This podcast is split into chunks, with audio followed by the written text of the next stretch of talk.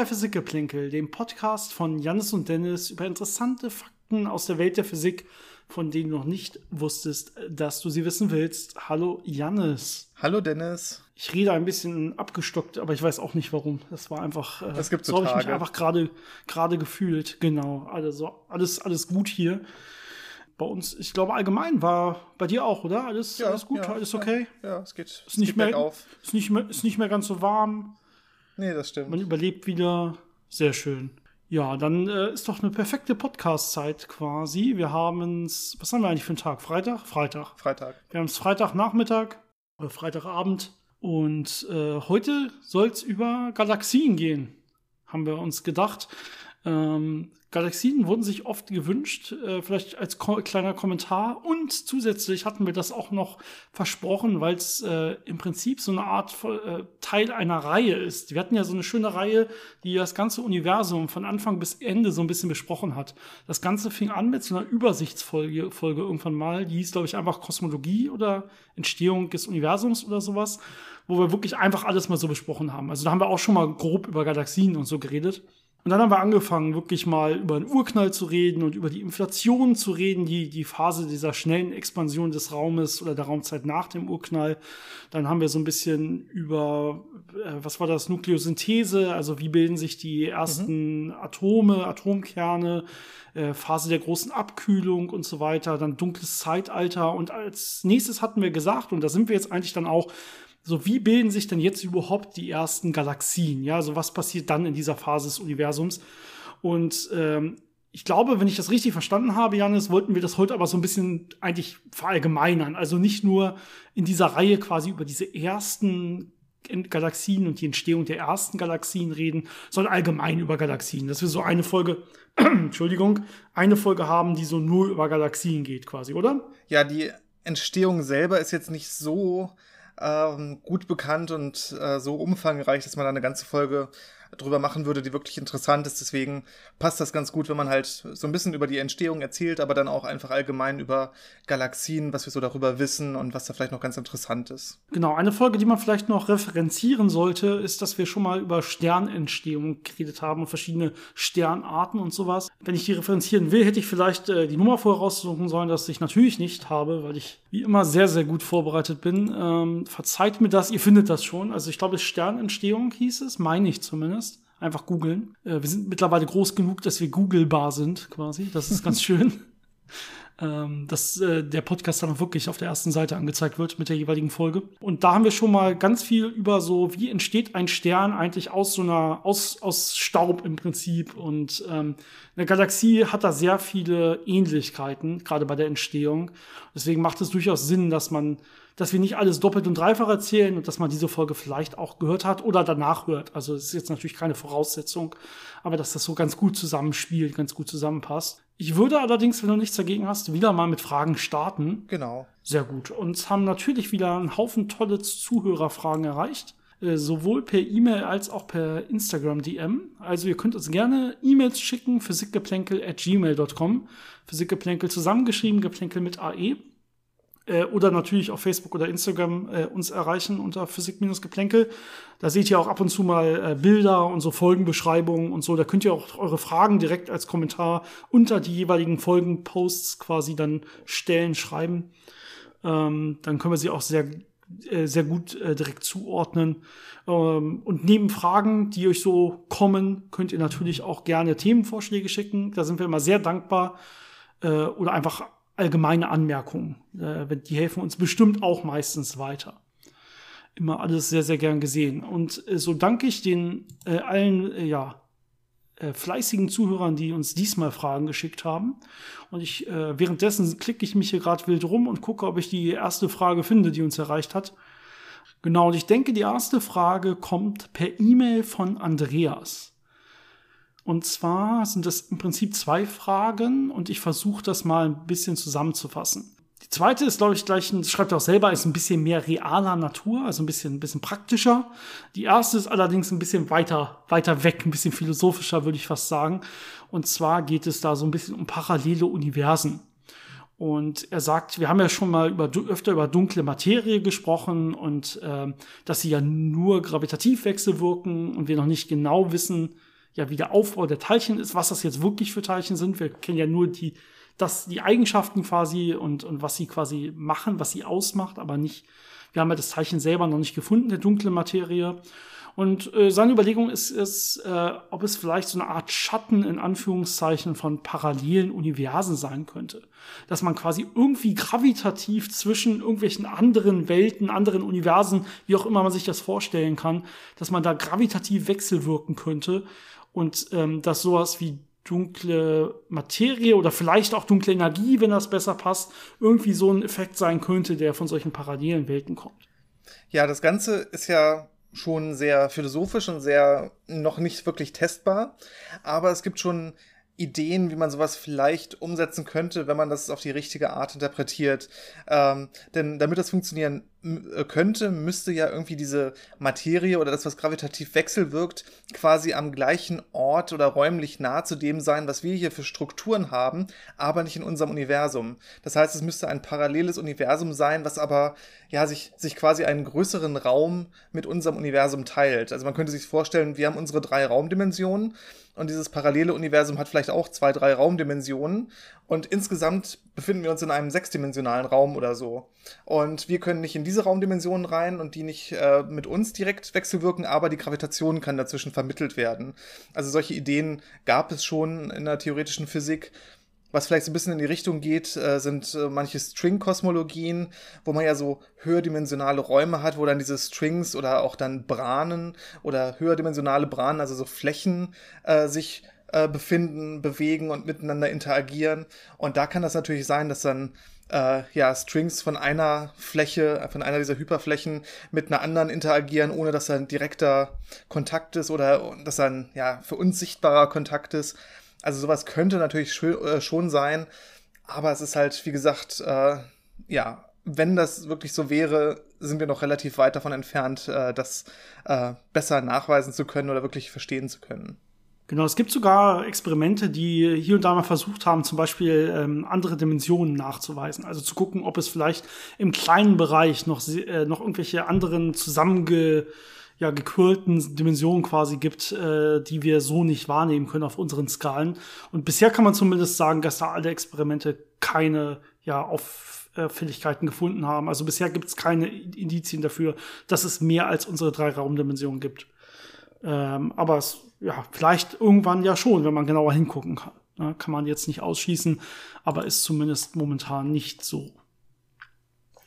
Ähm, die zweite hatte ich schon gesagt, ist ein bisschen näher an der aktuellen Realität. Und zwar geht es um ähm, äh, darum, dass die Kernschmelze in Fukushima ja jetzt zehn Jahre her ist. Und da passt natürlich eine Frage dann sehr, sehr gut dazu. Und zwar haben wir da jetzt das äh, Problem, dass wir noch das ganze Wasser da haben, was wir am Anfang mal, äh, ja, was wir brauchten, um die Kernschmelze quasi, um das ganze Ding wieder runterzukühlen, nachdem die Kernschmelze passiert ist. Da hat man dann das ganze Meerwasser im Prinzip reingepumpt, das Ganze runtergekühlt und das äh, Wasser dann zum Glück nicht direkt verseucht wieder ins Meer zurück, sondern man hat, hat das dann erstmal gespeichert. Und das ist immer noch da. Also da sind, das sind quasi ein Haufen von Tanks in der Nähe von dem Kernkraftwerk, äh, riesige Wassertanks, die alle noch dieses radioaktiv verseuchte Wasser haben. Und ähm, ich kann mal jetzt vielleicht die Frage dazu vorlesen. Ähm, genau, er schreibt das Punkt, Punkt, Punkt quasi, dass inzwischen so viel Wasser aus der Kühlung angefallen ist, dass man nicht mehr weiß, wohin damit. Und äh, jetzt sogar überlegt, es ins Meer abzulassen. Na, das ist natürlich jetzt eine Überlegung. Irgendwann wird es zu viel, irgendwann hat man keinen Platz mehr. Man kann natürlich mal mehr lagern und mehr lagern. Äh, die Frage geht weiter. Das Wasser wird gereinigt und erhält dann äh, nur noch Tritium, nur in Anführungszeichen, was man wohl nicht rausbekommt. Ich fände es klasse, wenn ihr mal aus physikalischer Sicht erläutert, was es mit Tritium belastetem Wasser auf sich hat. Wie gefährlich ist das? Ähm, und ich frage mich auch, warum man nicht dasselbe Wasser wieder zur Kühlung nutzt. Kühlt mit Tritium belastetes Wasser nicht mehr so gut? Habt ihr da eine Idee, warum das Wasser nach Reinigung gebunkert wird und nicht im Kreislauf wieder zur Kühlung geht? Ähm, okay, vielleicht erstmal ganz allgemein über, über, also über so Belastungen von Wasser. Also erstmal diese ganzen ähm, radioaktiven Stoffe, die hohe Ordnungszahlen haben, äh, ob man da jetzt irgendwie Strontium hat oder irgendwelche anderen Sachen, die sind immer alle deutlich gefährlicher. Die haben extrem hohe Halbwertszeiten, das heißt, die sind sehr lange da, die bauen sich quasi null ab und das sind sehr starke Strahler, also mit sehr hohen Intensitäten normalerweise. Und ähm, das Gute, wenn man jetzt hier sowas wie Tritium, also so, so ein überschweres Wasser, ja, 3H, drei äh, Wasserstoff hier mit, mit, mit äh, zwei Neutronen quasi hat, ähm, dann ist das natürlich sehr leicht und äh, strahlt dementsprechend sehr, sehr, sehr schwach. Und es ist ein ganz, ganz schwacher Beta-Strahler. Das heißt, diese Strahlung kann man, die geht irgendwie nirgendwo durch. Ja, die geht nicht durch normales Wasser durch. Die geht nicht durch eine einfache Plastiktüte durch. Die geht durch keinen Stoff durch und so weiter. Das ist schon mal von Vorteil. Und wenn man sie jetzt noch verdünnt, weil man sie zum Beispiel ins Meer kippt, ähm, dann sollte da eigentlich, ja, also, ähm, bei denen, man kann das ja ausrechnen, das wurde natürlich hier auch gemacht, ja, wenn ich jetzt so ein Tritium belastetes Wasser nehme und das ins Meer kippe, in dem Fall in den Pazifik, ähm, dann wird das einfach deutlich untergehen hinter der, hinter, hinter der normalen Strahlung, die eh im Meerwasser enthalten ist. Ja, äh, die Erde selber hat ja immer so ein bisschen radioaktiven Hintergrund. Äh, in der Erde, im Boden stecken ja radioaktive Stoffe teilweise drin. Das Meer spült die natürlich auch dann immer wieder ähm, ja mit in sich rein quasi. Also es ist immer ein bisschen bisschen radioaktiv versetzt und das stört natürlich keinen. Die Umwelt und äh, die Natur und so weiter ist natürlich darauf angepasst, auf solche Sachen. Ähm, und ja, sowas würde komplett untergehen in dieser, in dieser natürlichen Strahlung. Also bei Tritium wäre das nicht das Problem. Allerdings bei diesem hochverseuchten Wasser direkt aus der Kernschmelze wäre das schon ein starkes Problem. Ja, das äh, ist nicht so einfach. Man, äh, es ist richtig, man kann das äh, filtern und äh, das wird jetzt hier versucht. Ich glaube, ein Großteil wurde schon zu Tritium, äh, also zu nur noch mit Tritium belastetem Wasser äh, quasi ähm, gefiltert. Und beim anderen Teil ist noch, sind noch höhere Belastungen da, die müssten erst noch rausgehen äh, bevor man das ins Wasser hinterlässt. Ich glaube, es wurde sogar durchgerechnet, ob man nicht vielleicht das Ganze auch einfach verdampfen kann, das Wasser, äh, und das dann vernünftig entsorgt, oder vernünftig auch in Anführungszeichen, aber es nicht ins Meer kippt. ich glaube, das war einfach ähm, zu teuer an der Stelle. Muss man, muss man ein bisschen abwägen natürlich, egal wie man das jetzt findet. Aber das waren, glaube ich, so die beiden Optionen, die man da jetzt hat. Äh, dritte Option wäre natürlich, das Ganze einfach immer weiter zu speichern. Man müsste immer mehr und mehr haben, also das Ganze muss noch weiter immer gekühlt werden natürlich. Und ähm, ja, also das Ganze wird gekühlt normalerweise, indem man Meerwasser reinpumpt, wie gesagt. Und man, man pumpt da jetzt immer weiter Meerwasser rein, Meerwasser rein, Meerwasser rein. Und das Wasser, das kontaminierte Wasser, muss man jetzt irgendwie nicht wieder zurückgeben, sondern irgendwo erstmal lagern. Äh, was man jetzt, also dieser Vorschlag, den du sagst, dass man das Ganze wieder zur Kühlung benutzt, würde jetzt ja bedeuten, wir hätten irgendwie einen Mechanismus, der das Ganze, diese ganzen kleinen Wassertanks irgendwie verbindet, als einen Riesentank kombiniert und dann statt das Meerwasser da rein zu pumpen zur Kühlung, jetzt dieses Wasser wieder reinpumpt zur Kühlung. Ähm, ja, das ist wahrscheinlich technisch irgendwie möglich mit ganz viel Aufwand und Geld, aber da sind wahrscheinlich alle diese anderen Optionen irgendwie sinnvoller. Also ich glaube nicht, dass das Wasser weniger kühlt, nur weil es Tritium hat. Ich glaube, das ist völlig egal oder ziemlich egal in dem Zusammenhang. Ähm, aber das steht einfach nicht zu, als Kühlwasser mit der aktuell dastehenden Technik zur Verfügung. Ja, das ist einfach Techn Wasser, was man extern lagern muss, was nicht, ja, was, was man an der Stelle nicht reinpumpen kann, um damit zum Beispiel weiter zu kühlen. Ähm, genau, also ich glaube in der Tat, dass es, äh, wenn es nur noch Tritium belastetes Wasser ist, wirklich relativ ungefährlich ist. Tritium hat, glaube ich, eine Halbwertszeit von knapp über zwölf Jahren. Das Ganze ist jetzt zehn Jahre her, ist also fast nur noch so halb so viel da, wie es mal am Anfang da war. Und in den nächsten 20, 30 Jahren wird es dann wahrscheinlich so weit äh, unten sein, dass das äh, ja gar nicht, gar nicht, gar nicht mehr messbar ist, wo ich ja jetzt schon auch schon gesagt habe, es ist quasi im Verhältnis zu allem, was natürlicherweise da ist, eh schon vernachlässigbar. Also da hätte ich weniger Sorgen mit an der Stelle bei dem. Ähm, es gibt allerdings auch Ideen, dass man da vielleicht doch die das ungefilterte Wasser reinlässt. Und damit hätte ich dann schon Bauchschmerzen. Ähm, und es gibt natürlich so ein bisschen politische Kritiker, die sagen, ja, aber wer überwacht das überhaupt, dass das alles so schön gefiltert ist? Was ist, wenn da in Wirklichkeit gefiltertes, äh, ungefiltertes reingeht, aber die sagen einfach, es wäre gefiltert. Ja, das unterstütze ich völlig. Also da muss man natürlich irgendwie gucken, dass man das sicherstellt, dass da auf jeden Fall nur äh, reines Tritium belastetes Wasser da ist und nicht noch irgendwelche anderen äh, stärker strahlenden radioaktiven Stoffe vorhanden sind. Janis, hast du da eine Meinung zu? Ja, ich glaube, das Hauptproblem bei den anderen Stoffen ist auch nicht unbedingt nur die Radioaktivität, ähm, weil du ja schon gesagt hast, viel von der Radioaktivität wird im Wasser einfach, ja, gut abgeschirmt und, und äh, im Hintergrund untergehen möglicherweise. Ähm, viel kritischer sind natürlich äh, viele Schwermetalle, die ja unter diesen radioaktiven Stoffen sich befinden. Und die sind relativ giftig für die Umwelt und die lagern sich auch gut ab und, und richten äh, ziemlich viel Schaden an. Also ich glaube, die, die Giftigkeit äh, von viel Kühlwasser ist äh, ein größeres Problem als die eigentliche Radioaktivität. Ja, das, dazu die klassische Anekdote, wenn man ins ähm, Strahlenschutzlabor geht bei den Physikern. Normalerweise ist es immer so das Gefährlichste, was man da findet. Da gibt es so, so ganz viele Strahler, ne? so, so äh, was weiß ich, äh, Strontium und so weiter. Die strahlen alle richtig schön und da kann man dann Experimente mitmachen, indem man äh, Geiger-Müller-C-Rohre testet äh, und solche Sachen. Und dann äh, hat man da irgendwie seine 20 verschiedenen Stoffe und so, und die sind auch teilweise relativ stark. Und dann fragt man sich immer, was ist das Gefährlichste, was jetzt hier passieren könnte? Was ist das Gefährlichste im Raum? Und die Antwort ist meistens, es ist das Blei auf den Tischen. Das Blei wird natürlich benutzt zur Abschirmung, ja, aber das Blei ist natürlich giftig. Und das Blei ist dementsprechend an den Tischen. Das heißt, wenn man dann seine Hände darauf legt und dann sein Pausenbrot futtert oder so, kriegt man vielleicht eine Bleivergiftung. Ja, das heißt, äh, die Sicherheitseinweisung bei solchen Strahlenschutzlaboren ist meistens, also Nummer eins, ganz, ganz wichtig, leckt nicht die Bleiklötze ab. Nummer zwei, hier wird nicht gegessen und getrunken, weil ansonsten irgendwie äh, was mit Blei schief gehen könnte. Ja, bei den, bei den anderen radioaktiven Stoffen ist es meist so, ja, die sind von sich aus schon halbwegs gut abgeschirmt, ähm, solange ihr sie nicht verschluckt. Das ist dann so die, die dritte große Gefahr. Weil von innen können sie wirklich Schaden machen, von außen meistens eher weniger. Genau, aber das ist ungefähr das, was du meintest. Also diese Schwermetalle an selber und die Giftigkeit der Schwermetalle äh, ist dann wahrscheinlich äh, wirklich gefährlicher, äh, gefährlicher als die wirkliche Radioaktivität. Also die, die zum Beispiel die ionisierende Wirkung oder sowas davon. Gut, ähm, das ist zumindest jetzt mal so unsere spontane Ansicht und Meinung, ohne dass wir Experten auf dem Gebiet sind. Das muss man vielleicht mal dazu sagen. Also wenn uns jetzt hier 20 Nachrichten erreichen, dass wir da irgendwas falsch gesagt haben, werden wir das bestimmt noch mal irgendwie ansprechen. Äh, aber das wäre jetzt so unsere spontane Antwort. So, dann eine weitere E-Mail hat uns von Yannick erreicht. Und zwar geht es um Licht. Und zwar Licht ähm, wenn man so ein bisschen über die QED, die Quantenelektrodynamik, nachdenkt. Ja, da geht es dann um einzelne Lichtquanten und so wirklich so die grundlegendste Beschreibung von Licht.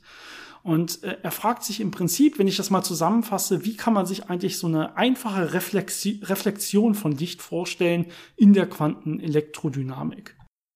Ja, das mit dem einfach Vorstellen und Quantenelektrodynamik ist schon ein bisschen schwierig. Ähm, man betrachtet ja das Feld und die Anregungen von dem Feld und wie die sich ausbreiten im Raum und wie die mit anderen Sachen wechselwirken. Und die meisten Sachen kommen halt dabei raus, wenn man es dann ausrechnet. Ähm, und das mit der Anschaulichkeit, da, egal wie man das, glaube ich, angeht, landet man eher wieder so ein bisschen beim ja etwas klassischeren Bild von der normalen Quantenmechanik, also ohne dass man jetzt in Feldtheorien sich verliert. Ähm, und ja, da so ein bisschen diese, zum Beispiel diesen Fahrtintegralformalismus sich anschaut. Also, dass man sich einfach anguckt, ich habe ein Photon, das auf so eine Grenzfläche trifft und äh, gucke mir jetzt alle möglichen Wege an, die es gehen kann, mit den entsprechenden äh, Phasenverschiebungen, also wie es sich quasi äh, ja, entwickelt, wenn es diesen Weg geht und wenn es einen anderen Weg geht. Und am Ende gucke ich mir so die gesamte ähm, Überlagerung davon an und das sagt mir dann, mit welcher Wahrscheinlichkeit es in die rückwärtige Richtung fliegt oder mit welcher Wahrscheinlichkeit es durchfliegt. Und äh, die Prozesse, die da passieren, sind natürlich, wenn es auf so eine Grenzfläche trifft, von so einem Spiegel zum Beispiel, dann wechselwirkt es ja mit den elektrischen, äh, also mit den Elektronen, die um die Atome schwirren und äh, ähm, all das, was da so passiert. Und das kann man sich dann natürlich äh, ja mit entsprechenden Feynman-Diagrammen angucken. Also schön mit der vollen QED, aber natürlich kann man das dann auch äh, relativ effektiv sich anschauen mit den eben etwas einfacheren Theorien. Ja, also vielleicht noch mal ein bisschen simpler zusammengefasst. Ähm, also wenn Licht auf so eine Grenzfläche trifft, wird es jetzt erstmal mit den Elektronen auf der Oberfläche interagieren. Ne? Hast du ja auch im Prinzip angesprochen. Das heißt, so ein Elektron hat jetzt die Möglichkeit, angeregt zu werden und das Ganze dann in irgendeine beliebige Richtung wieder auszusenden. Und äh, wenn man sich das anguckt, dann löschen sich im Prinzip alle Richtungen aus, außer die, die dem Reflexionsgesetz ganz klassisch entsprechen. Das heißt, man kann dann daraus wieder diese ganz klassischen Reflexionsgesetze herleiten nachher, ähm, weil die anderen sich im Prinzip aufheben. Es ist nicht ganz so einfach. Du hast angesprochen, da hängt noch was mit Phasen zusammen und man verliert ein bisschen Energie normalerweise bei der Reflexion und so weiter. Aber im Prinzip ist es, ist es das. Seine Frage geht noch ein bisschen weiter und er macht sich dann noch über Farben Gedanken. Also was sind eigentlich Farben? Wie kommen Farben von Objekten zustande? Warum ist manches durchsichtig und so weiter? Ähm, ja, genau. Das ist ja auch ähm, genau das, das Gleiche ich, dann wieder, ne? Ist, ist das Gleiche. Also er fragt es, glaube ich, hier auch ein bisschen allgemeiner und nicht nur in reiner QID. Ähm, und hier vielleicht noch mal zu sagen, also vorhin, er auch fragt, was ist Absorption und so weiter. Ähm, also wir haben auch eine Folge Licht, wo wir, glaube ich, diese einzelnen äh, Themen mal genauer ansprechen. Ähm, aber genau, also wir haben natürlich irgendein Farb, unser Licht hat irgendein Farbspektrum von sich aus, ja, also Sonnenlicht zum Beispiel hier weißes kontinuierliches Spektrum. Und jetzt ist natürlich immer die Frage, welcher Anteil davon wird reflektiert, welcher Anteil davon wird absorbiert. Und jetzt kann ich mir das Ganze in, in, ähm, ja, in, äh, hinter dem Objekt quasi angucken. Dann sehe ich natürlich den Farbabteil, der absorbiert wurde, nicht letztendlich. Dann ist noch die Frage, was machen meine Augen da draus? Wenn eine Farbe fehlt, dann sehe ich ja die Komplementärfarbe des Bildes und so weiter. Äh, wenn es reflektiert wird, sehe ich dann natürlich nur das reflektierte Bild und nicht das äh, absorbierte Licht quasi.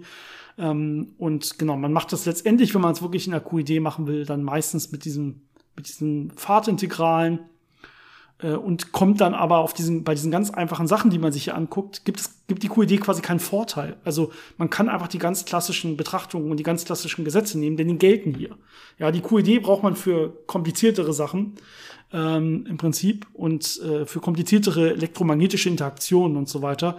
Wenn ich mir einfach nur angucken will, wie so ein Absorptionsspektrum aussieht, dann nehme ich einfach meine Brechungsgesetze und Absorptionsgesetze aus der ganzen, ganz normalen klassischen Optik und ähm, dann beschreiben die vollständig das richtige Bild. Denn das sind natürlich auch immer Grenzfälle von diesen spezielleren Theorien wie der QID. Genau, in dem Fall könnte man sagen, man kann sich einmal begründen, dass diese einfachen Formeln funktionieren aus der QED heraus und dann sagen, für alle praktischen Belange benutze ich einfach diese Formel und muss nicht jedes Mal wieder die komplette Rechnung aufmachen. Und äh, ja, ähm, die Farben, die man sieht, das hängt ja einfach davon ab, in welchem Wellenlängenbereich ich quasi Licht sehe und wie das äh, Licht von unterschiedlicher Wellenlänge mit dem Material interagiert. Und das hängt einfach davon ab, wie zum Beispiel die interne Struktur von dem Material aussieht, also wie, welche Atome da drin sind, welche Energieniveaus äh, da besetzt sind. Ähm, Gerade auch wenn ich jetzt äh, zum Beispiel Leiter habe oder so Halbleiter, habe ich natürlich auch die diese ja Energiebänder ähm, also die Elektronen haben dann äh, kontinuierliche Energieniveaus in einem bestimmten Bereich und damit kann ich dann ja auch wieder auf bestimmte Arten wechselwirken und dadurch kommt dann immer so ein charakteristisches Spektrum zustande das dann einem Objekt die Farbe gibt. Genau.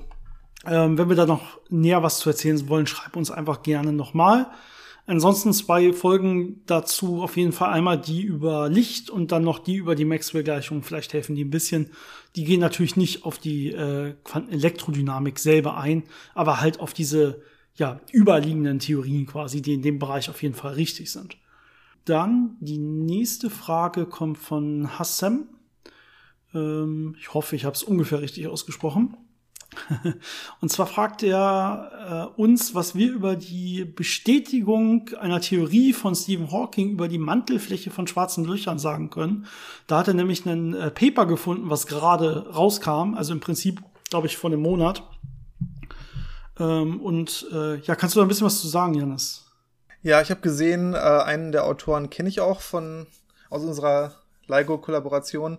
Ähm, ja, das ist einfach, dass man die Gravitationswellen-Ereignisse äh, ausgewertet hat, wo ja zwei schwarze Löcher äh, verschmolzen sind zu einem größeren schwarzen Loch und dann genau analysiert hat, ähm, ich habe das eine schwarze Loch, das hat eine bestimmte Fläche aufgrund seiner Masse, ich habe das andere schwarze Loch, das hat eine bestimmte Fläche aufgrund der Masse. Jetzt verschmelzen die, dabei wird natürlich relativ viel Energie frei in Form von Gravitationswellen. Ähm, und es entsteht ein finales schwarzes Loch und ist dessen Fläche jetzt größer oder gleich die kombinierte Fläche von den vorherigen, so wie es ja äh, das, dieses Theorem aussagt. Und man hat das analysiert und gefunden, ja, das passt. Also kein Widerspruch. Äh, es scheint in dem Fall sich zu bestätigen. Äh, ich glaube, in dem Fall wurde das äh, von vor sechs Jahren das starke Ereignis 150914. Das ist die erste große Gravitationsfelddetektion analysiert. Und ja, das ist jetzt nicht super neu. Ich weiß nicht, äh, ob das Paper da jetzt noch irgendwelche äh, anderen Ansätze hat. Ähm, ich hatte auch schon Kollegen, die darüber äh, was gemacht haben. Also Ist auf jeden Fall sehr spannend, ähm, aber warum das jetzt gerade aufkommt, das weiß ich leider nicht. Ja, aber bis, bisher wurde es immer bestätigt, ne? Ja. Das heißt, schwarze Löcher ähm, ja, werden nicht kleiner, auch nicht, wenn sie miteinander verschmelzen. Ne? Genau. Das, das Theorem gilt an der Stelle. Ähm, dass die werden maximal kleiner durch die Hawking-Strahlung, da haben wir auch schon mal drüber geredet, aber so eine Verschmelzung reicht quasi nicht aus. Auch wenn sie dabei viel Energie abstrahlen, die Energie, die überbleibt, ist immer noch mindestens so groß wie die der beiden ja, schwarzen Löcher vorher war und dementsprechend bleibt die, wird die Fläche auf jeden Fall nie kleiner. Genau, äh, als Abschluss fragt äh, Hassem noch, äh, wer auf dem Bild von unserem Podcast eigentlich wer ist, Jannis. Ähm, also erstmal, du kannst uns natürlich auf Instagram folgen, da haben wir hier und da mal auch ein anderes Foto und ein kleines Video und so, da, da zeigen wir auch, also machen wir wirklich nicht oft und wir sind da nicht wirklich aktiv, aber da kann man, hätte man zumindest rausfinden können, wer wer ist, glaube ich. das ist eine kleine Aufgabe dann, ne? Ja, genau, nee, ansonsten haben wir es schon richtig rum runtergeschrieben, extra unter das Bild, damit man es nicht verwechselt, ja. Also ich weiß gerade nicht, wie rum wir es geschrieben haben, Dennis und Janis oder Janis und Dennis, aber der, der links ist, da steht auch der linke Name drunter und der, der rechts ist, da steht der rechte Name drunter. Ja, das heißt, äh, der mit den schönen, langen, rötlichen Haaren, Janis, das bist du. und ich bin der, der andere 0815 Dude daneben. genau, der, der kein so besonderes Merkmal hat. Also, das ist so, äh, das ist unsere Verteilung auf dem Podcast-Bild. Äh, gut, dann eine spannende Frage, die uns erreicht hat von Domi, glaube ich, könnte, würde, wird er genannt, Domi oder Domi. Ähm, Versuche ich auch mal zusammenzufassen. Und zwar hat er sich ähm, das ein bisschen was über das neue ähm, äh, James Webb Teleskop angeguckt und genau, das soll ja auf dem L2-Punkt geparkt werden. Da hatten wir letztens auch ein bisschen drüber geredet und äh, soll jetzt gar nicht da aber ruhig fahren, sondern soll auf so einem Orbit um den L2-Punkt kreisen.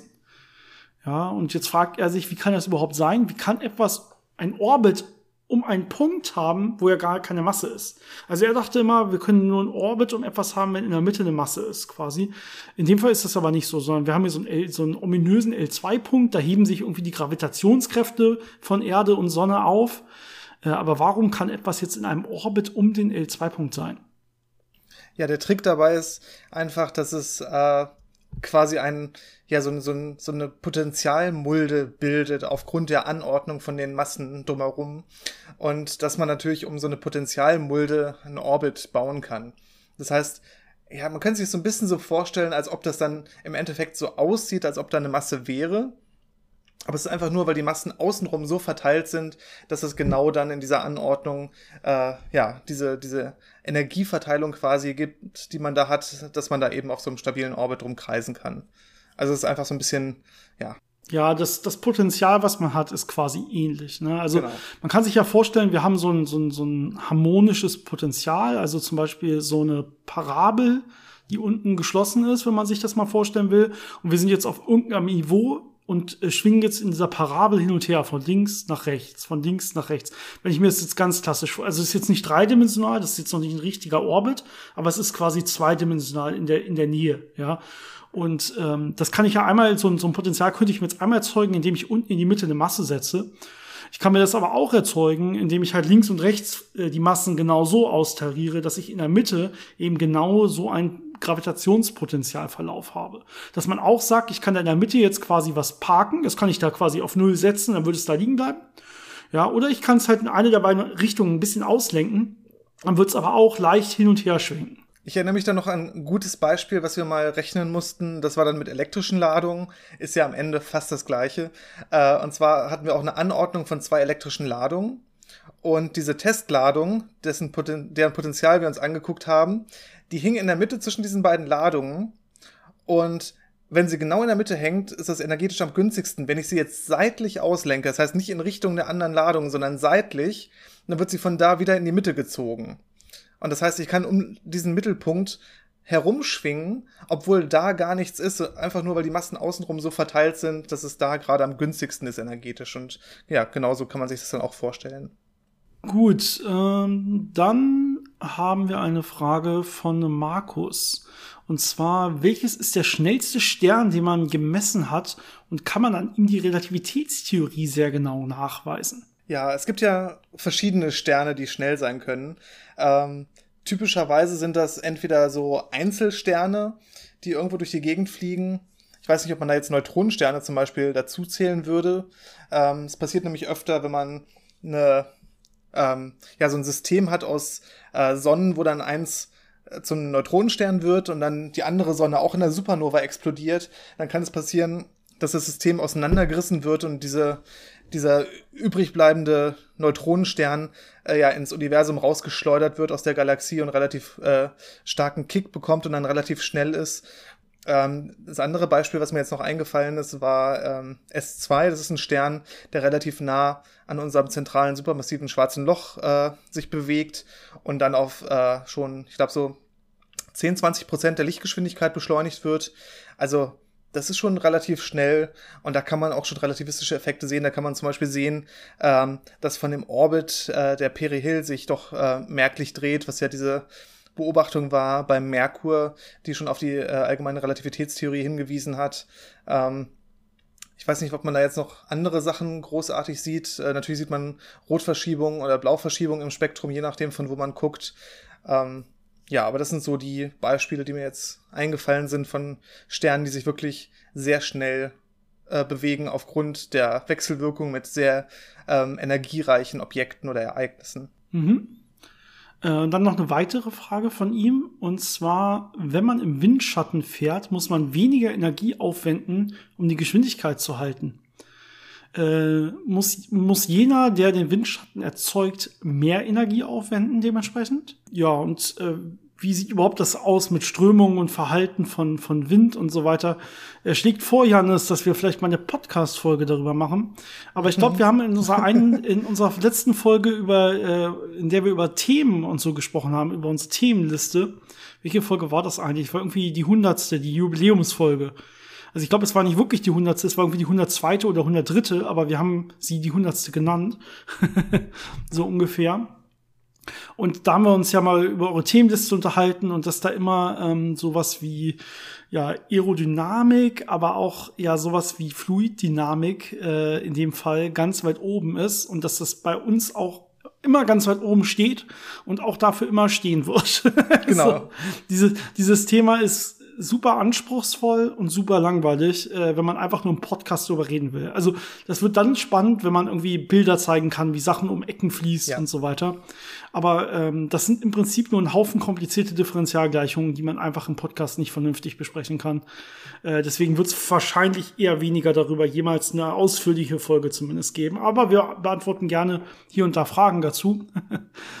Aber es ist natürlich dann auch sehr, sehr äh man würde es dann Handwaving nennen, also sehr oberflächlich und sehr, ja, so anschaulich, aber jetzt nicht wirklich äh, sehr korrekt oder sehr äh, im Detail, weil das dann eben einfach am Ende darauf hinausläuft, dass man eine Simulation macht, das ausrechnet und dann sieht, okay, mhm. das passiert.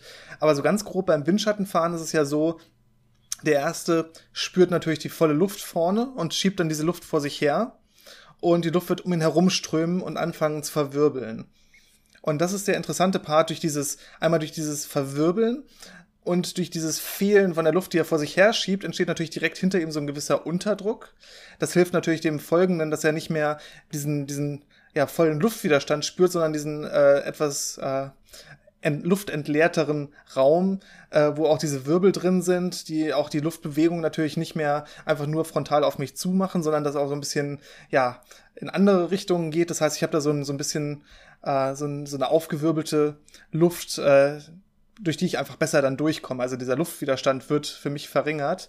Und äh, ein anderer interessanter Effekt ist, dass diese Luftverwirbelung natürlich auch hinter dem, der im Windschatten fährt, ein bisschen schieben kann. Das heißt, wenn es um den herum wirbelt, wird es dem noch ein bisschen äh, Druck von hinten geben, um ihn dann noch ein bisschen nach vorne zu pushen. Und diese Mischung aus vorne zieht so ein bisschen, hinten schiebt es so ein bisschen, äh, das hilft.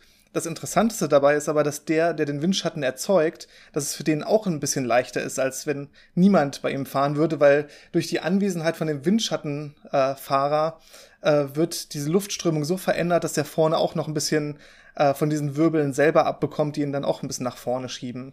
Also es sind ja, das ist wirklich interessant. komplexe Sachen. Also, ne, das beim, beim Windschatten äh, muss nicht der vorne quasi extra Energie aufwenden, damit der hinten es ein bisschen leichter hat, sondern beide profitieren davon. Das ist wirklich interessant. Durch diese Konstellation, die du gerade genannt hast, ne, dass man vorne erstmal normalerweise nur das aufwenden muss, was man eh aufwenden muss, wenn man die Luft vor sich wegschieben muss, aber man kriegt von hinten quasi noch so ein bisschen, ja, ein bisschen Luft wieder ähm, nach vorne zu sich geschoben an sein Hinterteil und dadurch muss ich ein bisschen, werde ich ein bisschen geschoben, wenn man so will, und vom Hintermann. Und letztendlich geht es beiden besser. Das ist wirklich schön. Also schön im Windschatten fahren, das hilft. Vielleicht können wir damit kurz noch das Thema Aerodynamik abhaken, äh, wenn man erwähnt, dass äh, das Gleiche bei Flugzeugen nicht ganz so gut klappt, ähm, weil da diese Luftverwirbelung vom Vorderflugzeug äh, ja das Auf Auftriebsverhalten von dem eigenen Flugzeug äh, sehr negativ beeinflussen können. Das sind dann die sogenannten Wirbelschleppen, die man dahinter sieht. Und da passiert es schon mal, dass ein Flugzeug dann einfach abstürzen kann, weil der Auftrieb fehlt weil es im Windschatten von einem anderen Flugzeug geflogen ist. Also äh, nur weil es beim Fahrradfahren funktioniert, sollte man nicht denken, dass es beim Fliegen genauso gut funktioniert. Ja, aber beim Autofahren zum Beispiel auch. Äh, aber da will man ja max äh, teilweise auch relativ hohen Druck haben, gerade nach unten, also Anpressdruck, damit man nicht so weit wegfliegt. Da ist es dann, da hat man dann noch verschiedene Konstellationen, je nachdem, wie man das Heck designt und so, dass man da eventuell ein bisschen mehr Druck haben will. Und man, Da möchte beim, komplizierter. und man möchte beim Autofahren vielleicht nicht ganz so dicht auffahren, dass man wirklich im Windschatten von anderen Autos fährt. Ja, so ein bisschen Windschatten kann man hier und da schon mal mitnehmen, um Sprit zu sparen.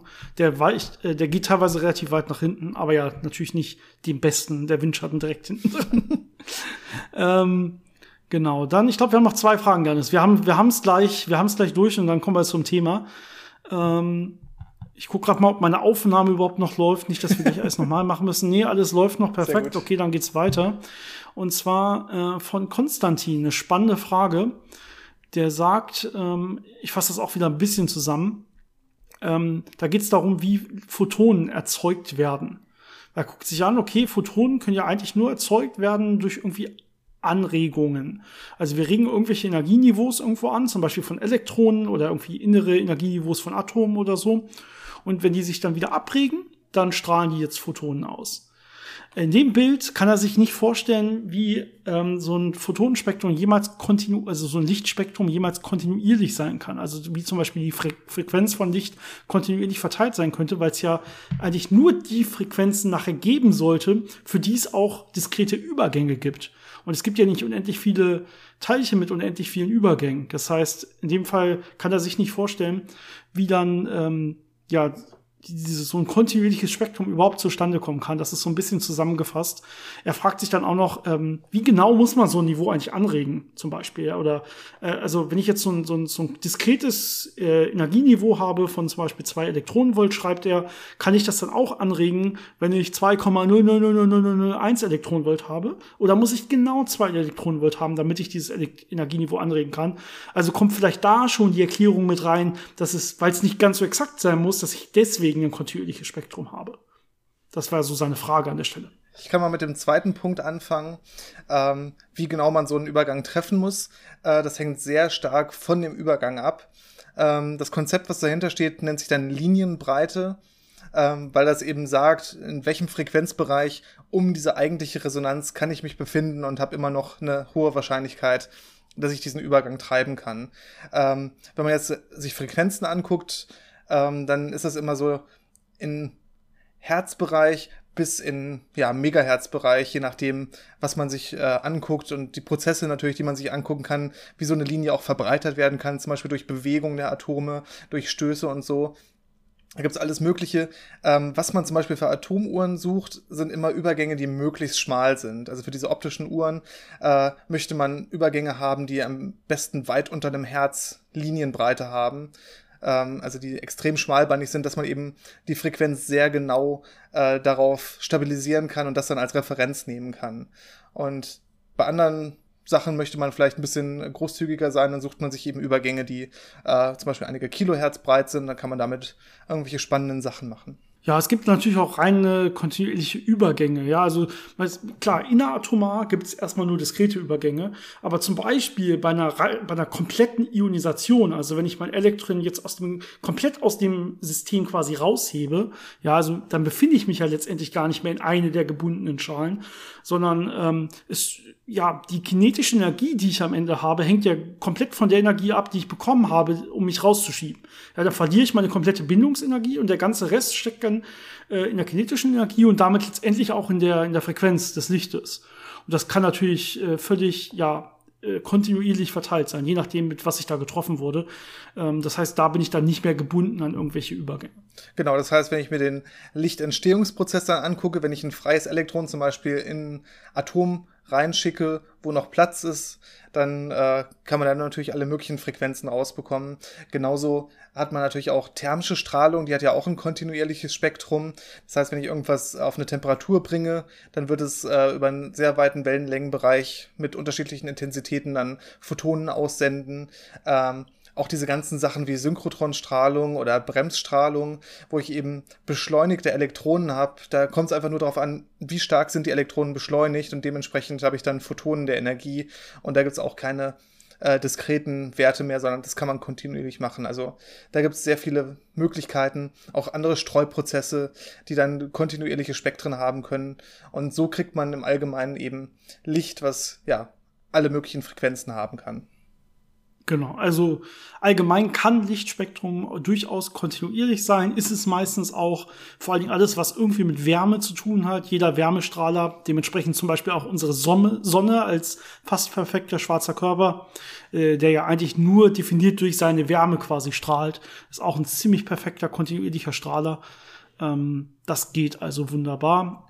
Ich hoffe, damit ist die Frage gut beantwortet. Und ich schaue noch mal, ich glaube, die letzte Frage hat uns per Instagram erreicht. Ähm, und zwar von Conny oder Koni. Ähm, und zwar hat er oder sie äh, gerade unsere Folge über den Weltraumfahrstuhl angehört. Da haben wir über Graphenseile, ganz, ganz leichte, moderne, so Nanotube-Seile geredet, die man vielleicht irgendwie nehmen könnte äh, in, in der Zukunft, um solche Weltraumfahrstühle zu bauen. Und die Frage ist jetzt, und ich muss dazu sagen, ich verstehe die Frage nicht ganz. Janis, vielleicht kannst du mir weiterhelfen, ansonsten gebe ich das einfach nochmal direkt zurück. Ähm, ob wir diese Technik des Seilspanns nicht auch nutzen könnten, um zwei weit entfernte hohe Bergspitzen quasi zu verbinden und diese Sichtlinie quasi als Fahrstuhl zu nutzen. Ich bin mir jetzt nicht ganz sicher, ob der Fahrstuhl den wir jetzt hier gespannt haben zwischen zwei Bergspitzen, ob das quasi eine Art Seilbahn sein soll von einem zum anderen oder ob wir das als Basispunkt nehmen wollen, um einen Weltraumfahrstuhl zu bauen. Das, ich bin mir bei der Frage ein bisschen unsicher an der Stelle. Äh, ich gebe das noch mal sonst zurück, einfach, außer Janis, du ja, machst dir anders perfekt verstanden zu haben. Nee, ich weiß auch nicht genau, wie das jetzt genau gemeint ist. Also es wäre vielleicht gut, das noch mal ein bisschen zu äh, konkretisieren. Okay. Also einmal die Frage an Koni, wie genau ist das gemeint? Also äh, Seilbahnen könnte man natürlich irgendwann vielleicht damit bauen, müsste man mal gucken, wie stabil diese Seile wirklich werden aus Nanotubes, ja. Ähm, wenn das einfach die Frage ist, haben wir das hoffentlich äh, beantwortet damit. Gut. Und Janis, ich würde sagen, wir gehen dann mal zu Galaxien, obwohl ich muss sagen, wir sind schon echt lange dabei jetzt. Es hat ja. länger gedauert als erwartet. Ähm, wir können noch eine halbe Stunde so reden, aber lass mal nicht übertreiben dann jetzt ja, mit, den, mit den Galaxien, würde ich sagen. kurz. Ja, genau. Wenn noch was überbleibt, können wir es vielleicht noch mal in einer eigenen Folge machen. Das hatte ich eher als Vorschlag, dass wir jetzt ein bisschen allgemeiner über Galaxien reden, aber äh, vielleicht irgendwann noch mal uns das Thema Milchstraße offen halten, also unsere eigene Galaxie, dass man äh, da gibt's dann vielleicht noch ein bisschen mehr zu erzählen, dass wir das irgendwann anders noch mal in Ruhe besprechen, obwohl wir es jetzt natürlich auch anschneiden wollen. Genau. Ähm, was ich sehr interessant finde bei Galaxien ist ja, für uns ist das so selbstverständlich, ähm, dass, es, dass wir Galaxien kennen, dass wir die auch beobachten können. Aber es ist noch gar nicht so lange her, dass man da noch gar nicht so die, die wirkliche Ahnung von hatte. Und dieses Verständnis, was wir heute haben, ist so ungefähr 100 Jahre alt erst. Ähm, davor war das immer noch sehr stark umstritten, was das eigentlich ist, was man da sieht. Gesehen hat man es schon relativ früh. Also äh, selbst äh, griechische Philosophen wie Demokrit äh, kannten natürlich schon die Milchstraße, die man am Himmel sehen konnte und hatten auch schon gute Ideen, dass das anscheinend irgendwelche äh, entfernten Sterne sein müssen, die da ganz zahlreich verteilt sind. Auch äh, viele von den arabischen und persischen Astronomen vor tausend Jahren haben das schon sehr gut erkannt, was da wohl am Himmel ist und äh, woraus das bestehen muss.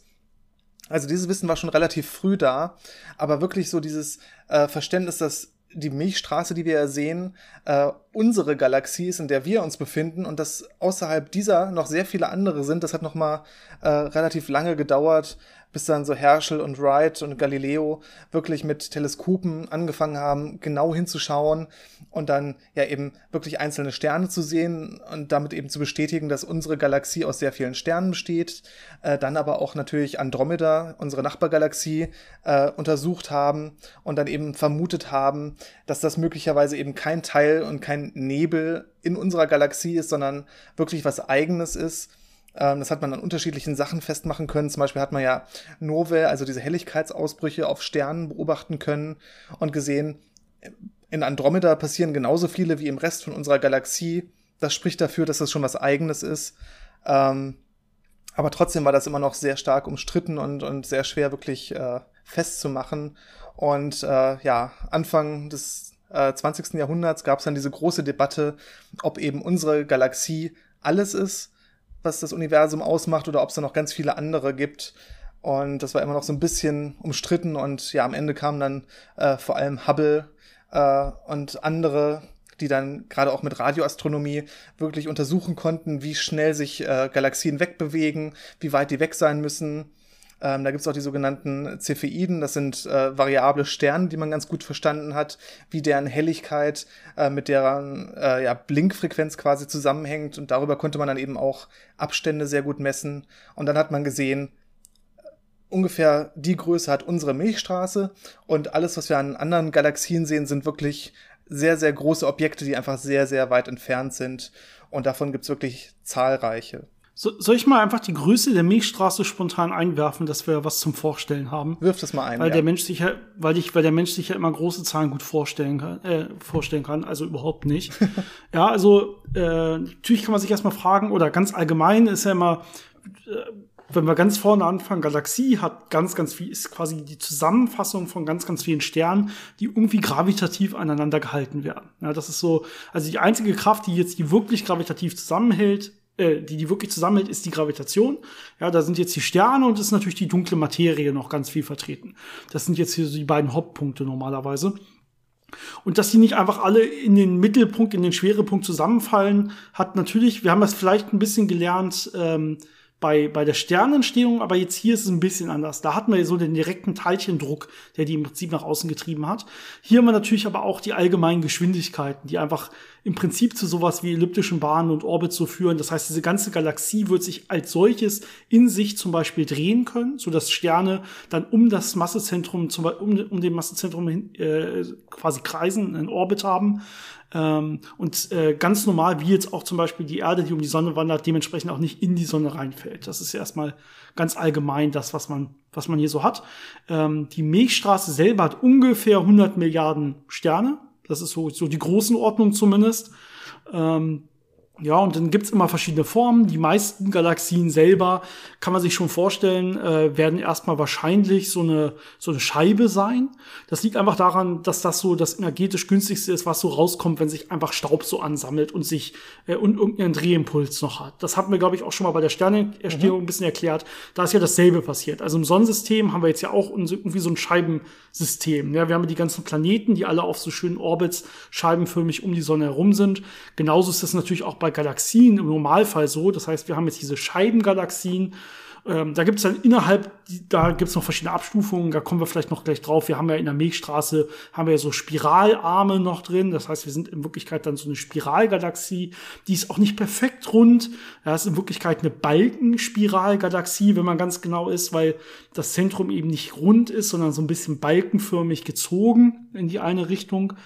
Ähm, und ähm, ja, also die Balkendicke wäre jetzt, also dieses Innerste der Milchstraße wäre etwa 16.000 Lichtjahre und die Balkenbreite 27.000 Lichtjahre.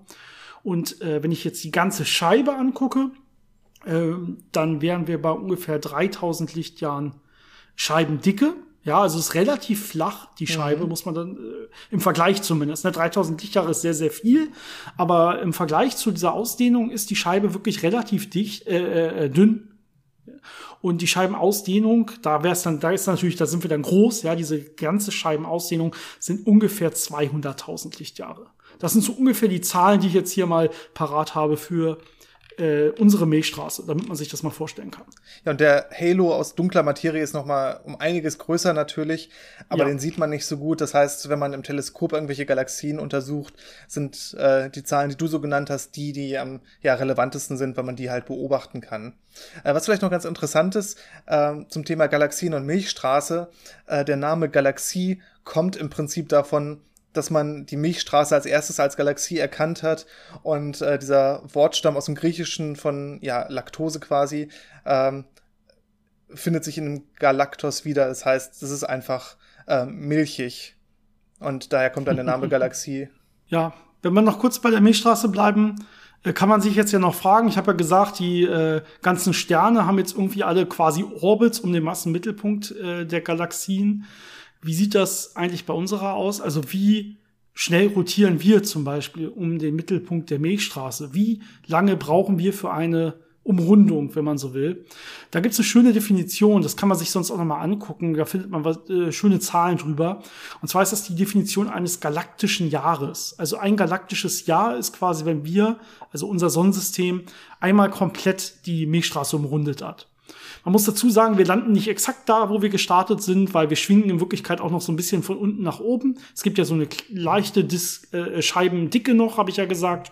Da wird man immer so ein bisschen so eine Präzision haben quasi und man kommt da nicht ganz da an, wo man gestartet ist. Das dauert noch mal viele, viele Umrundungen, bis man genau da wieder ist. Ähm, aber so ungefähr, bis man wieder da ist, wo man angefangen hat, wie gesagt, äh, ein galaktisches Jahr. Das sind etwa 225 Millionen Milliarden Jahre. Millionen. Millionen. Millionen. Gott. Ja, ja, Ähm, ich habe hier eine falsche Zahl. Äh, in dem Text stehen in der Tat, den ich Echt? hier vorlese. Es ah, sind ja, natürlich Millionen Jahre. Das sind 200 äh, Millionen super. Jahre. Das ist ganz interessant, dass die, äh, also dass von den ersten Dinosauriern bis zu uns quasi wir einmal um das Zentrum gekreist sind. Aber ja, da gibt's, da gibt's wie gesagt diese so schöne Zeiten, die man sich mal angucken kann. Ne? Also äh, man kann sich fragen, wie alt ist äh, ungefähr zum Beispiel die Erde. Ja, und die Erde selber ist ungefähr 20 galaktische Jahre alt. Das heißt, die Erde ist ungefähr so alt wie die Sonne. Das ist ja alles ungefähr gleichzeitig entstanden, zumindest in diesem großen Kontext. Ne? Ganz grob, und das ja. heißt, seitdem es, seitdem es unsere Sonne gibt, ist sie überhaupt erst 20 Mal ums Zentrum der Milchstraße geflogen, quasi. Ja, da steckt alles drin. Ja, da hat's ja auch ganz am Anfang natürlich noch lange kein Leben gegeben und so weiter. Die ersten ganz, ganz einfachen Lebensformen war so ungefähr nach fünf galaktischen Jahren oder sowas. Ähm, und ähm, ja, der Mensch, wenn man sich das mal, das ist ganz lustig, den gibt's, äh, wenn ich das, wenn ich die Zahl jetzt zumindest hier richtig habe, seit ungefähr 19,999 galaktischen Jahren, also um nach ungefähr 19,999 galaktischen Jahren und heute sind wir bei ungefähr 20 galaktischen Jahren. Also der Mensch ist quasi gerade erst da äh, im Zeitverlauf, im Zeitalter der Erde selber. Ähm, das ist quasi ein Wimpernschlag einfach nur, ja. Und das ist, muss man sich wirklich mal ausmalen. Ähm, wir sind sehr, sehr jung und äh, jetzt kann man eine Stufe weitergehen und äh, sich einfach mal angucken, wie sieht denn das aus, wenn ich dann jetzt von heute aus die Milchstraße beobachte und andere Galaxien beobachte und so weiter. Und da sieht man schon, die bewegen sich für uns quasi nicht. Ja, wenn ich, wenn ich, äh, ja, äh, im Prinzip innerhalb der ganzen Entstehung der Erde bis jetzt nur 20 Mal rumgekreist bin, dann wird in einem, in Menschenleben oder auch in mehreren Generationen von Menschenleben wird sich das quasi nicht messbar bewegen, nicht wirklich messbar bewegen. Ja, da muss man schon, wenn dann sehr, sehr, sehr genau messen. Ja, deswegen auch die schönen Ideen von Fixsternen, die man sehen kann, die sich quasi nicht bewegen als fester Bezugspunkt. Ähm, also wir, wir leben für uns, von uns aus gesehen, im Prinzip in einem relativ statischen System, weil diese Bewegungen einfach so großräumig sind und damit so langsam sind. Was jetzt noch sehr interessant ist dabei dieser Bewegung, äh, die du ja angesprochen hast, also diese Rotation von der Galaxie, man sieht ja diese Spiralarme. Und jetzt denkt man, ja, das sind so fixe Strukturen, äh, die sich mit dieser Galaxie mitdrehen, aber das ist gar nicht so, sondern das sind eher so eine Art Instabilitäten, so dichte Wellen, die halt äh, sich entwickelt haben. Und ähm, die Galaxie hat überall Materie, aber in diesen Bereichen wird die Materie ein bisschen verdichtet, ein bisschen, ja, komprimiert. Dadurch kommt es da zu vermehrter Sternenentstehung, weil eben diese ganzen Molekülwolken plötzlich äh, nah genug aneinander kommen, dass sie kollabieren können und eben Sterne entstehen. Und dadurch wirkt das dann wesentlich heller als der Rest der Galaxie, weil da eben ja sehr viel Sternenentstehungsaktivität auftritt.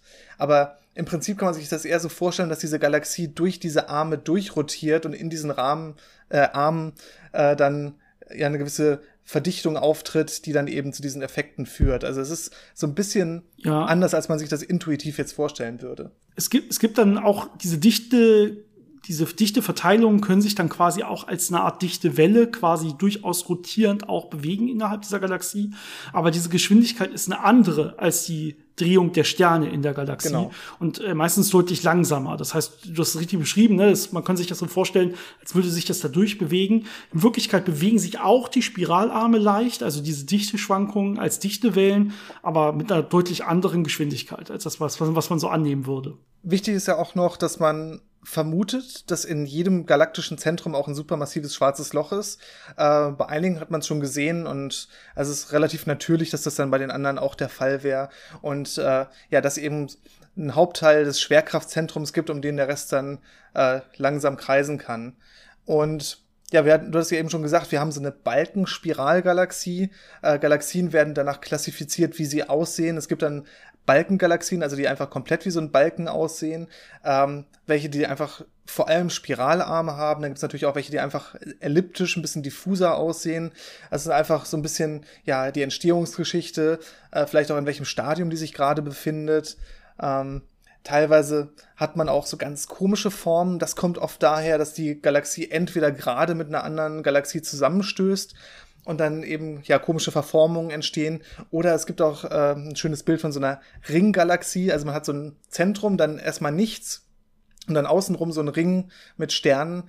Das ist wahrscheinlich auch das Ergebnis von der Kollision gewesen, wo dann Material sich umverteilt hat und eben zu diesem Aussehen führt. Also das heißt, äh, wie so eine Galaxie aussieht, hat sehr viel damit zu tun, welche Geschichte sie durchgemacht hat, ob sie schon mal Kollisionen hatte oder andere Galaxien einverleibt hat und ja, wie einfach die Dynamik und Instabilitäten sich entwickelt haben. Ja, genau. Ich hatte ja gesagt, so eine perfekte Galaxie in so einer perfekten leeren Welt und in einer perfekten Theorie sollte ja eigentlich immer so eine reine scheibenförmige Galaxie eigentlich sein. Ja, das heißt, immer wenn sie das nicht ist, sondern wenn sie irgendwie davon abweicht, äh, hat das irgendwie was mit ihrer Historie zu tun. Entweder mit der Entstehungshistorie äh, oder halt damit, was sie schon durchgemacht hat. Also wie sie zum Beispiel mit anderen Kolle äh, Galaxien schon mal kollidiert ist, sich schon mal irgendwie teilweise vereint hat, gravitativ das Ganze sich irgendwie beeinflusst hat und so weiter. Das spielt dann da an der Stelle eine Rolle. Ist übrigens ganz interessant, ähm, Galaxien können durchaus durcheinander durchfliegen, halbwegs, ohne sich wirklich stark zu beeinflussen. Ja, also Galaxien sind in Wirklichkeit ja auch super, super, super leer. Das ist eine Sache, die man oft vergisst, wenn man so in den Himmel guckt oder so. Dass es natürlich so ist, dass äh, immer sehr, sehr, sehr viel leerer Weltraum äh, zwischen allen Objekten ist. Ja, egal, und wenn wir jetzt davon reden, dass irgendwo eine sehr dichte äh, Umgebung wäre, wo viele Sterne sind und so weiter und es da sehr hell ist, ist es da trotzdem so, dass es, wenn ich mir das wirklich mal aufmale oder so, dass das wieder überhaupt nicht hinkommen würde, mit mal, äh, dass ich mir das irgendwie auch nur annähernd aufmalen könnte auf einem Blatt oder so, was ich hätte, weil einfach zu viel Leerraum zwischen den Punkten wäre, normalerweise immer. Es ist einfach sehr, sehr leer, das Weltall, das Weltall allgemein und trotzdem auch noch innerhalb dieser Galaxiezentren. Ähm, das heißt, dass wenn sich zum Beispiel zwei Galaxien begegnen und einfach so aneinander vorbeischrammen, wenn man so will, und sich teilweise berühren, dass es durchaus passieren kann, dass da kaum was miteinander kollidiert oder sogar gar nichts kollidiert, weil es einfach so leer ist. Die Wahrscheinlichkeit, dass da irgendwas wirklich stößt, ist sehr klein. Die können einfach ineinander durchgehen. Das Einzige, was dann passieren würde, ist, dass halt die gravitativ wechselwirken, dass man die Gravitation der anderen ähm, ja dann so, dass die so aneinander ziehen, wenn man will, und dadurch eben das Ganze zum Beispiel in so eine Balkenform gebracht wird oder so ein Ring entsteht oder sowas. Ähm, aber ja, wenn, wenn wir, wenn unsere Galaxie irgendwann mal mit der Andromeda-Galaxie kollidiert, wenn man so will, heißt das nicht, dass irgendwelche Sterne oder Planeten wirklich zusammenstoßen. Das wird sehr, sehr wahrscheinlich gar nicht passieren. Das stimmt. Ähm, was noch ganz interessant ist, du sagtest, das Universum ist leer, aber trotzdem ist es auch wieder auf eine gewisse Art voll, denn es gibt sehr, sehr viele Galaxien da draußen. Man schätzt so, ja, mindestens 200 Milliarden Galaxien im beobachtbaren Universum. Da gibt es ja zum Beispiel das berühmte Deep Field-Bild vom Hubble-Teleskop, das auf einen vermeintlich leeren Abschnitt des Universums einfach wirklich rangezoomt hat. Und man sieht dann, dass es wahnsinnig viele Galaxien da zu sehen gibt. Und ähm, ich glaube, wir haben da schon öfter drüber gesprochen. Galaxien sind ja nicht einfach gleich verteilt im Universum, sondern die sammeln sich immer so äh, in verschiedenen ja, Ordnungsstufen. Das äh, Kleinste ist erstmal, dass so ein paar Galaxien so eine lokale Gruppe bilden. Wir sind zum Beispiel in einer lokalen Gruppe mit der Andromeda-Galaxie und noch ein paar anderen kleineren Galaxien und wir sind so die größte Galaxie. Dann hat man Galaxien. Hey, da gewinnen wir schon mal. Hm? Da gewinnen wir schon mal. Das ist schon mal gut, ja. ähm, wenn man weiter guckt, wird es dann wieder ein bisschen schwieriger. Ähm, aber dann gibt's halt Galaxienhaufen, das heißt, dann hat man mehrere Gruppen, die sich dann zu Haufen äh, zusammenballen. Dann hat man Superhaufen, das ist wieder so eine Mischung aus Haufen. Wir sind ja in diesem Virgo-Superhaufen. Das ist schon eine relativ große Ansammlung von Galaxien. Ja, und dann bilden sich eben so wesentlich größere Strukturen, was dann zum Beispiel diese Filamente sind, äh, die dann von äh, Voids umschlossen sind. Also da hat man dann diese großräumigen Strukturen im Universum. Und an diesen Rändern von diesen Voids hat man eben ja so Stränge aus Galaxiehaufen. Ja, also es, diese Strukturen sehen im Prinzip immer gleich aus, egal wie weit ich rein oder rauszoome. Das ist dieses Interessante am Universum selber. Ja, das ist äh, im Prinzip, ich kann immer weiter rausgehen und ich finde immer dann noch dieselben Ansammlungen und die drehen sich dann trotzdem wieder um ein gemeinsames Massezentrum. Also irgendwie ist alles auf so einer Art Orbit im, äh, unterwegs im Universum. Es dauert dann halt immer nur noch länger, bis das mal eine volle Umdrehung hat und teilweise ist die Zeit für so eine volle Umdrehung auch äh, länger als das Alter des Universums und dann hat man das halt noch nicht, nicht gemacht oder einen ganz kleinen Teil dieses Weges überhaupt zurückgelegt. Vielleicht können wir dann jetzt doch noch mal dahin zurückgehen, wo wir eigentlich mit dieser Folge ja mal irgendwann versprochen haben hinzugehen, nämlich zu den ersten Galaxien, zu mhm. der Entstehung der ersten Galaxien. Aber du hast es schon angesprochen, wir wissen gar nicht so viel darüber. Da wird vor allen Dingen noch relativ viel spekuliert, ähm, weil man selber noch nicht diese ersten Galaxien beobachtet hat äh, und diese ersten Sterne beobachtet hat. Da haben wir ja bei der Sternentstehung auch schon, glaube ich, drüber geredet. Ähm, diese erste Generation von Sternen, die da mal entstanden ist, ähm, das ist auch bisher quasi nur eine Spekulation, sondern man hat dann nur die danach darauf folgenden ähm, Sterne quasi beobachtet, die sich dann also aus Supernovae der ersten Generation quasi ergeben haben. Wenn sich das danach dann wieder zusammenschließt, ähm, dann hat man mehr oder weniger die zweite Generation und so weiter. Und man vermutet wahrscheinlich, dass die erste Generation auch ein bisschen schwächer war, dass es teilweise vielleicht bei Galaxien, wenn ich jetzt da mal hingehe, dass das äh, angefangen hat mit, mit kleinen Galaxien, mit Zwerggalaxien zum Beispiel, äh, also mit einer wirklich kleineren Ansammlung von einzelnen Sternen. Und ähm, die mussten sich dann erstmal wieder vereinigen und äh, wieder vereinigen und wieder vereinigen, bis sie dann irgendwann wirklich mal angewachsen sind zu Galaxien, die dann auch mal äh, auch nach unserer heutigen Definition quasi als Galaxien was taugen würden.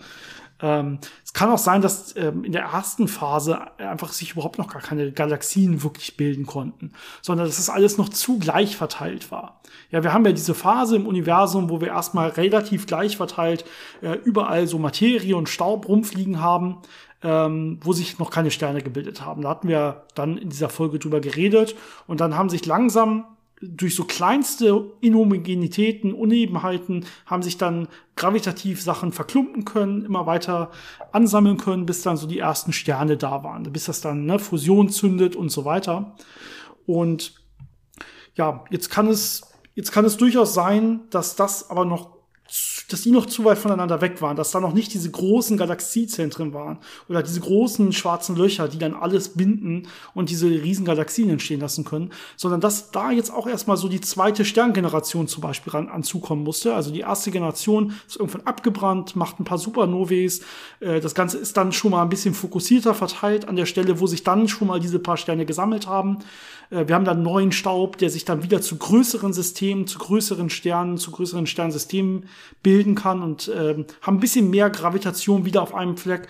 Und nach und nach kann das quasi mehr verklumpen und dann bilden sich erst wirklich größere Galaxien. Ähm, wie gesagt, das kann man noch gar nicht so genau sagen heutzutage. Zumindest ist es mein aktueller Stand. Es kann eben auch sein, dass äh, relativ früh diese Inhomogenitäten einfach riesige äh, Wolken haben kollabieren lassen, äh, auf so eine Art, dass eben auch direkt die Galaxien schon entstanden sind und in denen dann eben die Sterne. Also es wäre so die, der andere Ansatz. Nicht, wie du gerade beschrieben hast, dass es sich aus kleinen äh, Teilen quasi mit der Zeit zusammengesetzt hat, sondern dass es schon wie auch so ein Sonnensystem ja mit, mit der Sonne entsteht aus einer ja großen Wolke oder aus einem großen Bereich durch so ein, ja, so ein Kollaps und so eine dadurch einsetzende Rotation einfach dann entstanden ist. Ähm, da wird man noch ein bisschen forschen müssen. Was man aber gefunden hat, ist, dass die ersten Galaxien, die man sehen kann, so ein paar hundert Millionen Jahre nach dem Urknall schon entstanden sind. Also schon relativ früh äh, im jungen Universum. Und äh, ja, zu der Zeit ähm, schon sehr in die Richtung gehen, wie Galaxien halt aussehen. Ähm, man sieht natürlich auch ein bisschen Unterschiede. Und ähm, was in der Zeit häufig zu sehen ist, äh, sind sogenannte Quasare.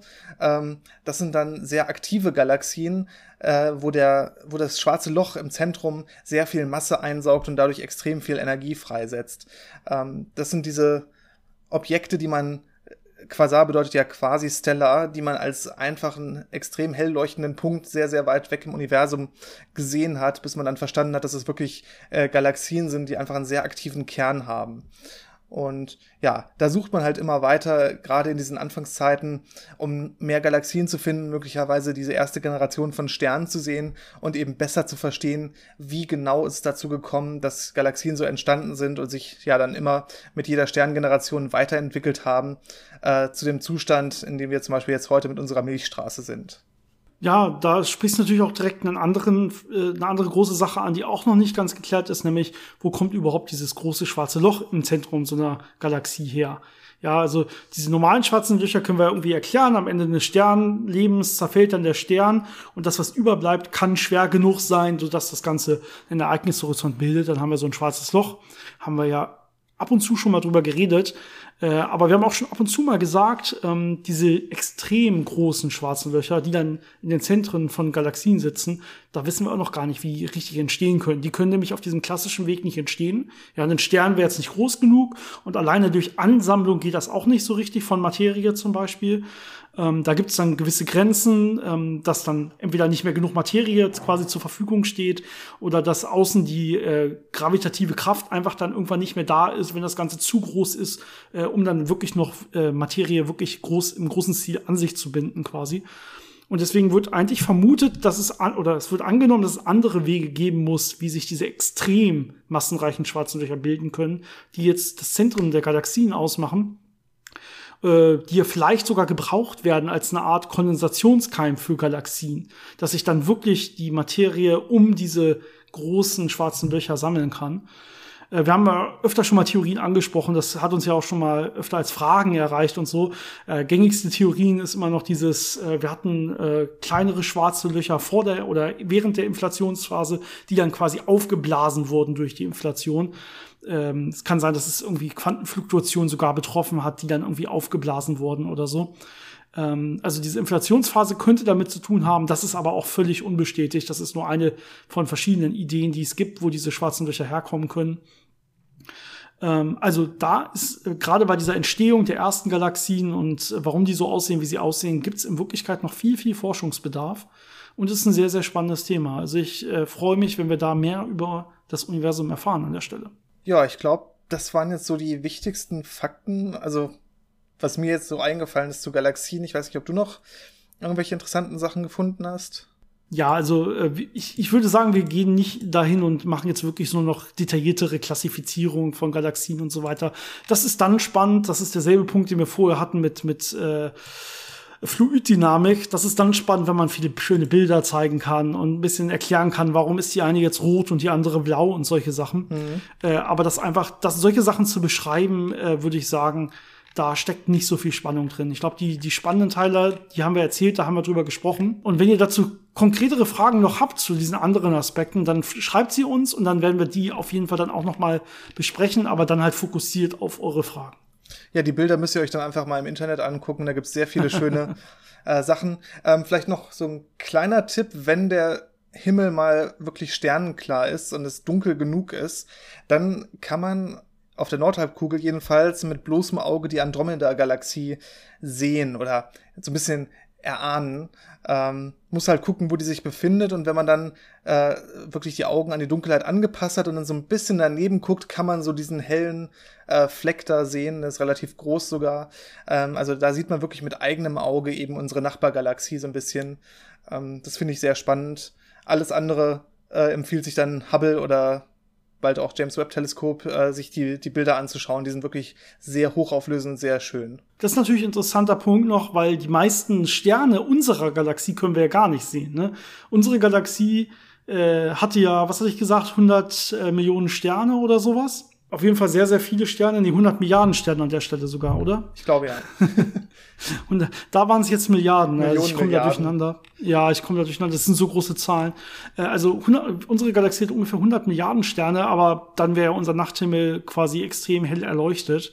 Äh, wenn wir die jetzt alle mit so einer normalen Helligkeit eines Standardsternes quasi sehen würden. Die sind da größtenteils natürlich einfach auch zu weit weg was wir so, äh, ja, das, das Beste, was wir so überhaupt hoffen können zu sehen, ist in der Größenordnung 5000, 6000 Sterne, glaube ich. Ähm, wenn, wenn man wirklich freien Himmel hat und am besten noch ein schönes Teleskop und so. Äh, ansonsten, also ja, bei, gut, bei, bei klarem Himmel hier sehe ich wahrscheinlich eher so 20 und nicht 6000. Also es kommt immer so ein bisschen darauf an, wo man sich befindet und was man zur Verfügung hat. Ähm, aber wir sehen in Wirklichkeit hier nur unsere nächste Nachbarschaft in der Milchstraße selber. Ja, wir sehen ja gar nicht die ganze Milchstraße, als einzelne Sterne am Nachthimmel zumindest. Ähm, und dann ist es doch interessant, dass wir aber nicht mal unsere ganze eigene Galaxie sehen können, aber die Nachbargalaxie, die können wir sehen. Aber die nehmen wir dann natürlich trotzdem nur als einen Lichtpunkt wahr, quasi. Also es, es sieht dann, wenn man es sieht, aus wie ein weiterer Stern, ein weiterer relativ ja, dunkler schon, Stern. Es ist schon eher so ein, also es ist schon wesentlich größer als die Sterne. Also es hat so äh, mehrere Vollmonddurchmesser, also so ein größerer matschiger Fleck, könnte man sagen. Ja, gut, es kommt ein bisschen darauf an, wie du hinguckst und was du nachher wirklich leuchten, leuchten siehst. Also das, was du beschreibst, äh, in seiner Gänze habe ich so noch nie wahrgenommen, sondern für mich war es immer deutlich, deutlich kleiner und eher wie so ein, wirklich wie so ein, mehr oder weniger wie ein Stern. Vielleicht hast du auf den nächsten Stern geguckt. Ja, ja, ja. Musst du vielleicht nochmal genau hingucken. Ich gucke nochmal genauer hin. Äh, macht ihr das doch schön. auch alle? Äh, ich gucke mir auch nochmal Bilder dazu an. Genau, ähm, genau. Und ähm, dann schaut man mal, was man da so sehen kann. Äh, ihr könnt uns ja auch mal berichten, was ihr so beobachtet habt und wie gut ihr das Ganze so sehen könnt. Gut, das war's auch von meiner Seite. Lasst von euch hören, wie immer, Fragen, Anmerkungen. Ähm, wir sind immer sehr, sehr dankbar, Themenvorschläge und ich würde sagen, habt eine wunder wunderschöne Woche und wir hören uns nächste Woche wieder. Ciao. Bis zum nächsten Mal.